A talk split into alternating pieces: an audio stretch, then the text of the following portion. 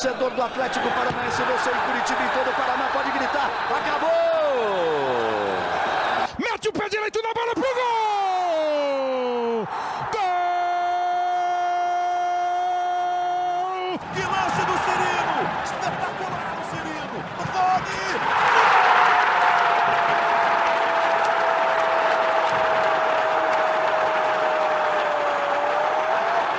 Sabe de quem?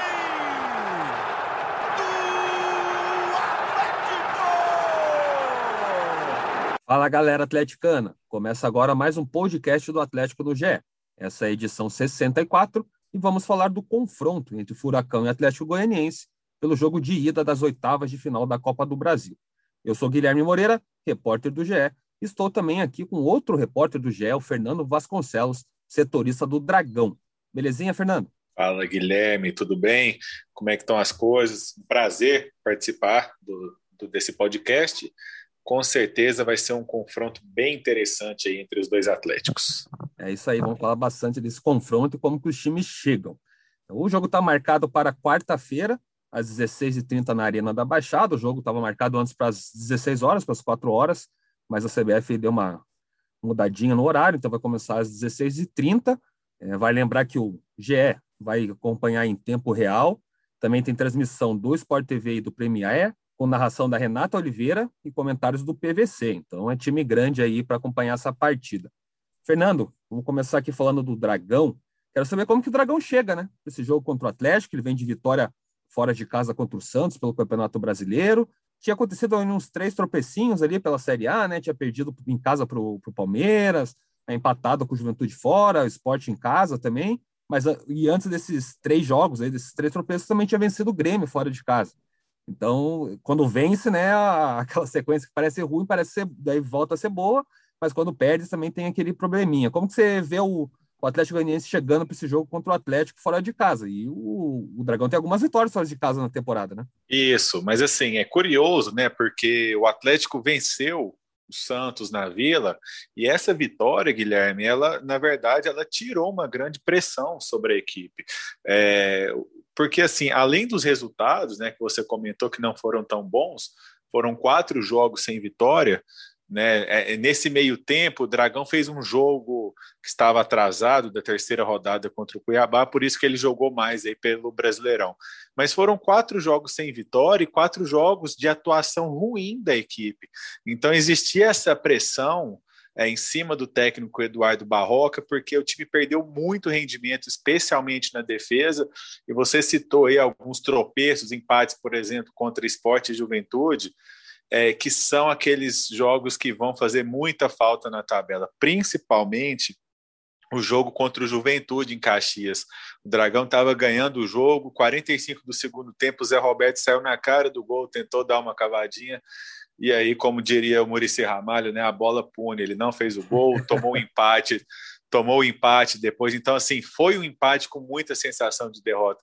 E contra o Santos, no último domingo, é, é, claro que assim as estatísticas elas são é, muitas vezes é, editadas quando um time faz um gol cedo, né? E o Dragão conseguiu marcar o seu gol no primeiro tempo, mas foi um bombardeio. Assim, sinceramente, a gente poderia estar falando aqui de uma vitória e até mesmo de uma goleada do Santos. Foram duas bolas na trave, muitas defesas.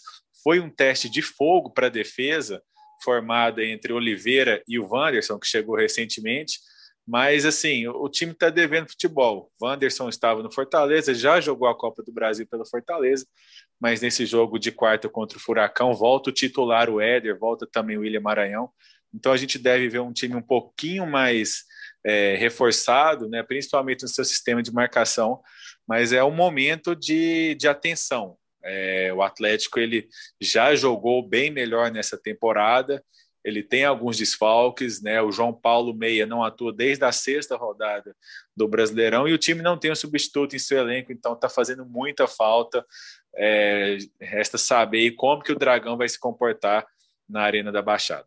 É, aqui o Atlético também é, fazia três jogos que não, que não vencia no Campeonato Brasileiro e acabou ganhando do Inter é, no domingo na Arena da Baixada por 2 a 1 Golaço do Terans, de falta, que o Atlético fazia há um tempão, mais de um ano, quase dois anos aí, sem fazer um golzinho de falta.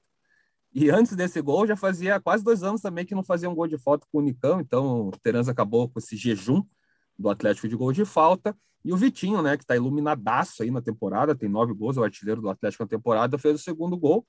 E o Edenilson de pênalti deu uma descontada para o Inter, mas o Atlético volta a vencer, se reaproxima do G4 do Brasileirão. E no meio da semana, né, na terça-feira, na verdade, da semana passada, tinha goleado o América de Cali em casa por 4 a 1 e avançou para as quartas de final da Sul-Americana.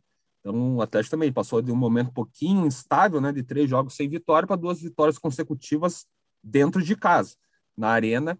Então, chega, chega bem aí para esse jogo contra o Atlético Goianiense. E, Fernando, vamos lembrar aqui também que os times já se enfrentaram, né, nessa temporada, lá em Isso. 20 de, de junho, né? Deixa eu ver se essa é a data Isso. mesmo. É, lá em junho, o, o Atlético Goianense saiu na frente com 1 a 0 né? Saiu com aquela marcação alta ali, conseguiu roubar a bola do Atlético. E o Atlético Paranaense acabou virando aquele jogo, né? Foi 2 a 1 na Arena da Baixada, mas o Atlético Goianiense teve duas bolas na trave.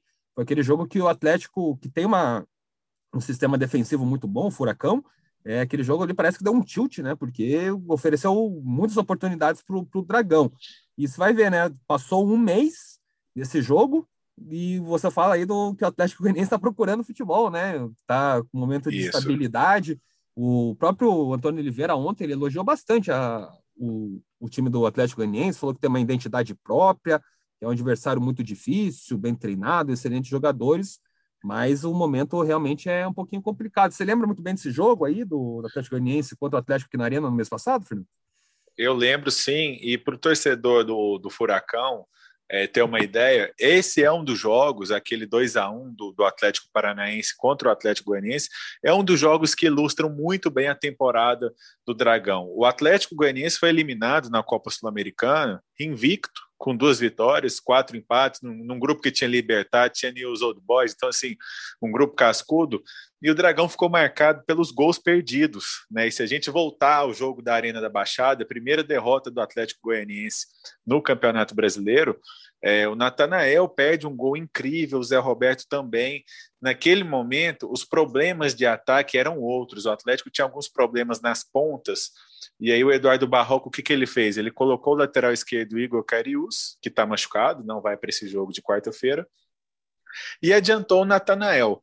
Natanael passou a jogar como ponta mesmo ali, vestiu a camisa 11, foi para cima, mas não tem o cacuete né, de, de, definidor e perdeu um gol muito incrível na Arena da Baixada, sem goleiro, foi precipitado, né? Então, assim, é um dos jogos que mostram muito bem o que é o Atlético Goianiense na temporada. É realmente um time que tem sua identidade, é um time cascudo, difícil de enfrentar, mas ele tem dois problemas muito sérios, Guilherme e ouvintes, que eu não sei como que o Barroca vai é, resolver. O primeiro, é, o zagueiro Nathan Silva, que vinha formando uma dupla de zaga muito boa com o Éder. Nathan Silva pertencia ao Atlético Mineiro, uhum. e o Atlético Mineiro com problemas ali de de elenco, é, exerceu o direito aí de, de, chamar o jogador de volta, era uma cláusula contratual. É, a gente conhece o Nathan Silva, jogou no Curitiba no passado. No né? Curitiba, né? E aí, e assim, até eu... não foi tão bem, sabe? Assim, a gente via que ele é. tinha via alguma, alguma certa qualidade, mas é, também o time do Curitiba Isso. no passado não era muita coisa, né? Era difícil mesmo. Assim. Mas eu, o, o que a gente falou aqui, até no, nos nossos, no, nas edições aqui do Goleado, nosso podcast semanal, é que nem o Atlético Mineiro sabia o zagueiro que tinha aqui em Goiânia. É, ele veio é porque... contratado como volante. Isso, cá, como volante. Né? Por, por um zagueiro. A, ele virou zagueiro no Coxa e depois ele veio para Goiânia e se entrosou muito bem com o Éder.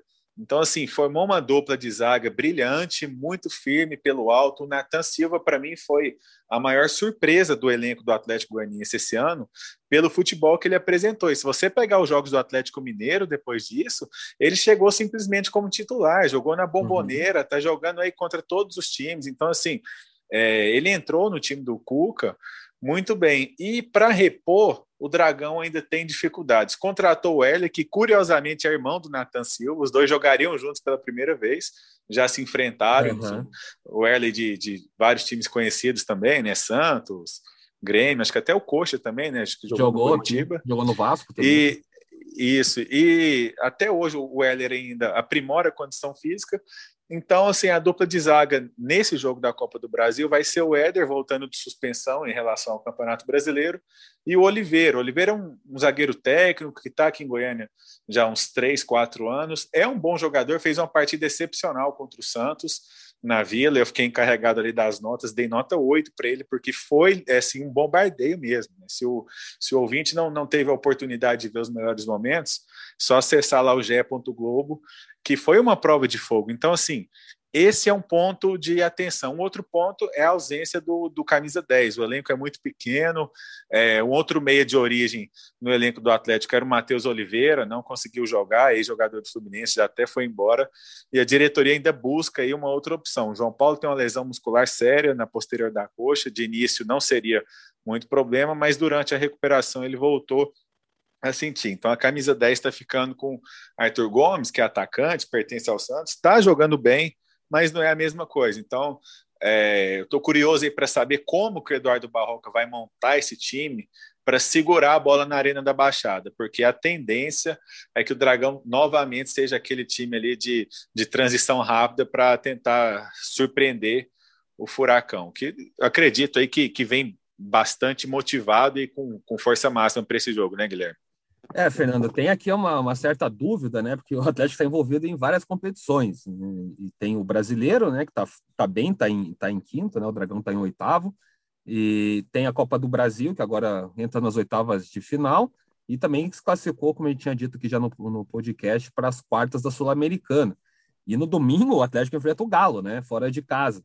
Então o Antônio Oliveira não deu muitas pistas ontem sobre qual que vai ser a escalação desse Atlético contra o Atlético Goianiense mas a gente aqui, dando uma apurada, é, conversando aí com o pessoal do Atlético, a gente imagina, né, e pelo menos eles sinalizaram que o Atlético vai com força máxima para esse jogo contra o, contra o Dragão, contra o Atlético Goianiense, e vai dar uma rodada no, no time, no elenco, contra o Atlético, Atlético Mineiro, desculpa, lá no final de semana. Então a, a gente imagina que, essa, que a ideia do Atlético seja realmente com força máxima, às vezes tentar dar uma garantida nesse resultado, já que joga na arena, né, o primeiro jogo, para, quem sabe, no, no, jogo da volta tá um pouquinho mais tranquilo e até também dar um, uma pouquinho de rodagem. Mas a prioridade do Atlético, Fernando, é sempre mata-mata. O Atlético sabe que está ali no, na briga ali pelo brasileiro, G4 próximo, e mas ele sempre prioriza, né? Já é uma tradição do Atlético assim conseguir priorizar mais os torneios mata-mata. Então a, a, gente imagina que vai ser isso que vai acontecer nesse é, nesse meio da semana aí no jogo contra e, o Dragão. E assim, Guilherme, a percepção que a gente tem aqui é, na imprensa, nos veículos locais e até dentro do Atlético Goianiense, quando saiu o sorteio, é que assim é que o Atlético Goianiense poderia ter dado um pouquinho mais de sorte. Assim, eles, eles enxergam o Furacão como uma pedreira muito grande, até por essa questão que você falou das Copas, né? O, o Atlético Paranaense já é campeão da Sul-Americana, está vivo aí na Sul-Americana de, de, dessa edição, está na Copa do Brasil.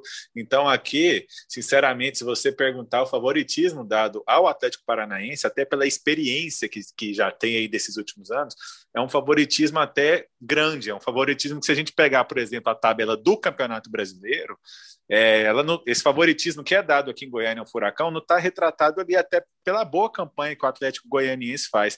Como é que é a percepção aí de, de desse confronto? Né? A gente tem aí alguns times, é, alguns confrontos de clubes tradicionais, mas se a gente pegar a tabela, né, esse confronto Atlético Paranaense e Goianiense é um dos mais pesados. Aí tem o um Atlético Mineiro e Bahia, tem o um São Paulo e Vasco, mas como é que esse confronto é, é visto aí em termos de favoritismo aí pelo lado do, do Atlético Paranaense? É, como a gente comentou, é, o futebol é muito do momento, né, Fernando? E quando teve esse sorteio, a, aquela percepção do, da, do momento daquele sorteio era, era diferente, assim. É, o Atlético Goianiense aqui é visto como um adversário assim acessível de passar, né? Se não foi o pior dos cenários, né? Um dos piores cenários para o Atlético nessa nessa Copa do Brasil nas oitavas de final. Mas eu, a memória mais mais próxima estava justamente desse jogo 2 a 1 aqui na arena, né? Um jogo super difícil que o Atlético teve, um Atlético Goianiense que incomodou bastante, principalmente ofensivamente. O Atlético também ofereceu, né? Oportunidades, deu uma estava querendo tomar gol, né? mas teve também muito mérito da marcação alta do, do Atlético Goianiense, conseguiu encaixar na, na saída de bola do Atlético e, enfim, criou essas oportunidades. Então, naquele momento, você pensava, ó, é acessível, mas de, de bobo não tem nada, né? O Atlético Goianiense é bem treinado pelo, pelo Barroca e pode surpreender. Então, foi um 2 a 1 ali, e esses 2 a 1 numa Copa do Brasil é bem perigoso, né? É, faz esse primeiro resultado de, com um gol só de diferença é pouco. Então, a, a percepção assim que a gente tem é que o Atlético é favorito, até pelo momento. Temporada do Atlético é muito boa, né? É, quartas de final de Sul-Americana, oitavas de Copa do Brasil, próximo no G4, chegou a ser vice-líder, líder ali do Brasileirão provisório também. É, então o Atlético está bem, né? Uma temporada está bem consistente. Mas é, é, Copa do Brasil, né? A gente sabe que mata-mata é complicado. É um dia ruim, né? Um dia, às vezes, que o jogador faz uma bobagem, um, falhas individuais. Expulsão faz... precoce. É, né? uma expulsão que, que acaba é, mudando o cenário do jogo, o cenário do confronto, é, acaba complicando uma, uma classificação. Mas, sim, a gente considera aqui que o Atlético tem uma vantagem, né? Tem um certo favoritismo, digamos ali com 60-40, 65-35 aqui para o Atlético avançar nessa fase, Fernando. Mas aqui, ó, é, no, na Copa do Brasil, né, o, o Atlético entrou direto na, na, terceira fase, passou pelo Havaí, que é um time de Série B. Então o Atlético empatou lá de 1 a 1 fora de casa e venceu aqui com um azerinho só. Em casa aí, o Renato Kaiser fez lá e fez aqui também. Inclusive, é o último gol do, do Renato Kaiser com a camisa do Atlético. Foi lá no comecinho de junho, já faz quase dois meses que ele não, que não marca, e nesse jogo vai ser titular já que o Matheus Babi se machucou e ele também já tinha jogado pelo Botafogo, não pode atuar na, na competição. E o, em compensação, o Dragão aí, desde o início, né, Fernando? Acabou passando pelo Galvez, pelo, Ju, pelo Joinville, e o último adversário super forte, que é o Corinthians, né? Venceu fora de casa, empatou em casa. É, uma campanha também na, na Copa do Brasil que vem bem. Isso, é uma campanha que retrata o que o time fez de melhor na temporada. Para vocês terem uma ideia, é, chegou um determinado momento do, do ano que o Atlético Goianiense ele não tinha sofrido gols em 20 de 30 jogos na temporada, que coincidiu com esse período aí dos jogos contra o Corinthians, do início do Brasileirão. É, na Europa eles chamam de clean sheets, né, o, a, a, quando o goleiro não, não é vazado, ou seja, 20 jogos sem sofrer gols de 30. Essa era a marca do Atlético Goianiense. Como você falou, desde o início, é, enfrentou o Galvez, que é um time do Acre, enfrentou na Arena Pantanal, em Cuiabá. Então, assim, é, já era um time bem mais limitado, né? O Galvez ainda teve que sair da sua cidade por conta da pandemia. Na segunda fase, também um jogo contra o Joinville, na Arena Joinville, o Dragão é, jogou para o gasto, fez 2 a 0 e aí eu diria é, para o ouvinte, Guilherme, que as apresentações do Atlético Goianiense contra o Corinthians, ali foi o auge do time até agora na temporada. É, 2 a 0 para o Dragão lá na Arena, né, na, em São Paulo. É, depois o Dragão estreou no campeonato. E esse é, gol, no... eu lembro do. Isso. Foi esse gol contra o Corinthians, que também foi uma roubada de bola na, no campo de ataque, Sim. né? É uma, é uma Sim, característica foi... desse time, né? Sim, é, eu estava até puxando a memória aqui, porque na verdade foram três jogos contra o Corinthians em dez dias, né? Porque a estreia ah, do é Atlético verdade, Goianiense no Brasileirão também foi contra o Corinthians lá na, na Arena. Então foi assim: a estreia 1 a 0 para o Dragão, é, lá na a estreia no Brasileiro, depois na Série A, na, na Copa do Brasil, perdão, 2 a 0 para mim a melhor atuação do time assim em jogos grandes. É, o João Paulo, que é o meia, camisa 10, já passou pelo Havaí, pela Ponte Preta, estava muito pelo bem. Passou Paraná aqui também, teve uma Passou pelo Paraná. E ele ele está muito bem no, no, Atlético Goianiense. Foi uma pena essa lesão no, na, no jogo do Brasileirão. E, e ali entrou uma, uma naquele momento era uma carta na manga, porque assim é, dois atacantes do Atlético Goianiense, Janderson e André Luiz, eles pertencem ao Corinthians e não podiam jogar. E isso acabou sendo ruim para o próprio Corinthians, porque entrou no time o Ronald, que é um atacante que tinha 19 anos, agora está com 20, é, é, jogador da base, tinha sido campeão goiano emprestado pelo Grêmio Anápolis, ao Grêmio Anápolis, voltou muito bem ao Atlético Goianiense, então assim, ele não sentiu o jogo, assim, ele jogou solto, e Ronald e João Paulo aprontaram contra o Corinthians lá, os dois fizeram os gols da vitória por 2 a 0 Depois, no, no meio de semana, o Atlético Goianiense ainda bateu o São Paulo por 2 a 0 aqui em Goiânia, na segunda rodada do Brasileirão. E no jogo da volta da Copa do Brasil, 0 a 0 contra o Corinthians, é, sim, administrou muito bem a vantagem. Foi um confronto que o Dragão não foi ameaçado de classificação hora nenhuma. Então, aquele foi o melhor Atlético Goianiense da temporada, sem dúvida. Não sei, é como eu já falei, como é que a equipe vai segurar a bola. Nesse jogo contra o Santos, de domingo, o Barroca acabou escalando três volantes de ofício. Agora ele ainda tem o William Maranhão, que estava suspenso contra o Santos.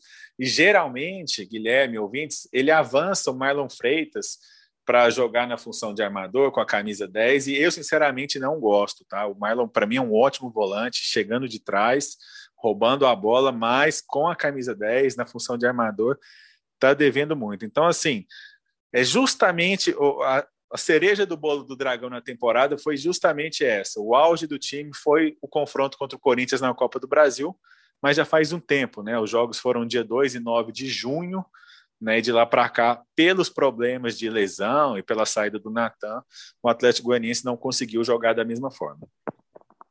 Esse vai ser um confronto que eu tô curioso, né? A gente vai cobrir aqui essa partida pelo GE, todo mundo sabe, em tempo real, com os vídeos exclusivos.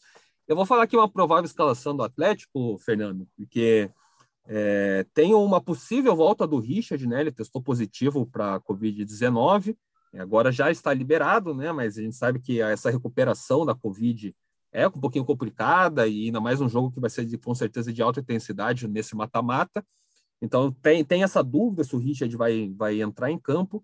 E a outra que é o Renato Kaiser, né? Vocês conhecem muito bem ele aí em Goiânia, Sim. que está no jejum de quase dois meses sem marcar gols, era titular, mas chegado do Babi virou banco, só que o Babi está machucado e, além de tudo, também já não, não poderia mesmo jogar nessa Copa do Brasil, então o Renato Kaiser seria o titular é, de qualquer forma. Então a escalação, provável escalação do Atlético, tem Bento, é, Marcinho, Pedro Henrique, Thiago Heleno e Nicolas, é, Christian ou Richard, né? Pode ser que o Richard entre aí. É, Terans e Léo Cittadini, Nicão, Vitinho e Renato Kaiser. Daí tem essa, essa, essas possíveis mudanças. Se o Christian, é, se o Richard ficar disponível e for para jogo, aí sai o Léo Cittadini, então daí ficaria Richard, Christian e Terans no meio. Se o Richard não voltar, aí mantém ali o Christian, o Léo Cittadini e o Terans. E o Atlético está numa fase super boa, principalmente nesse trio de ataque, Fernando, que é o Terans, o Nicão e o Vitinho. Com, com os gols que aconteceram nesse final de semana contra o Inter, né, gols do Terans e do Vitinho, eles têm participação em 19 dos últimos 28 gols do Atlético. Então, com o Nicão, né, junto com esse trio aí, tá, tá bem forte. E, e tá justamente no, no seu travante que a torcida do Atlético tá pegando um pouquinho no pé. O Babi já tá seis jogos sem marcar gol e o Renato Kaiser era quase dois meses. E qual é a escalação provável do, do Dragão aí para esse jogo, Fernando? Você já deu até uma pinceladinha do que pode acontecer no time, né? Para essa partida, a gente voltando, Éder voltando, mas qual que seria essa provável escalação aí que o Barroca vai levar a campo na quarta-feira? Isso, são dois titulares absolutos do time que eles estavam suspensos no, no Campeonato Brasileiro, o zagueiro Éder e o volante William Maranhão. A, a primeira linha não tem muita dúvida, o goleiro é o Fernando Miguel, aí lateral direito Dudu, zagueiros Éder e Oliveira, lateral esquerdo Natanael. É, no meio-campo, com a volta do William Maranhão, é, ficam duas possibilidades aí, ao meu ver. A primeira, mais simples, que é, eu, é a que mais me agrada, que é a dupla de volantes Marlon Freitas e William Maranhão, e o Arthur Gomes, que é atacante de origem, com a camisa 10.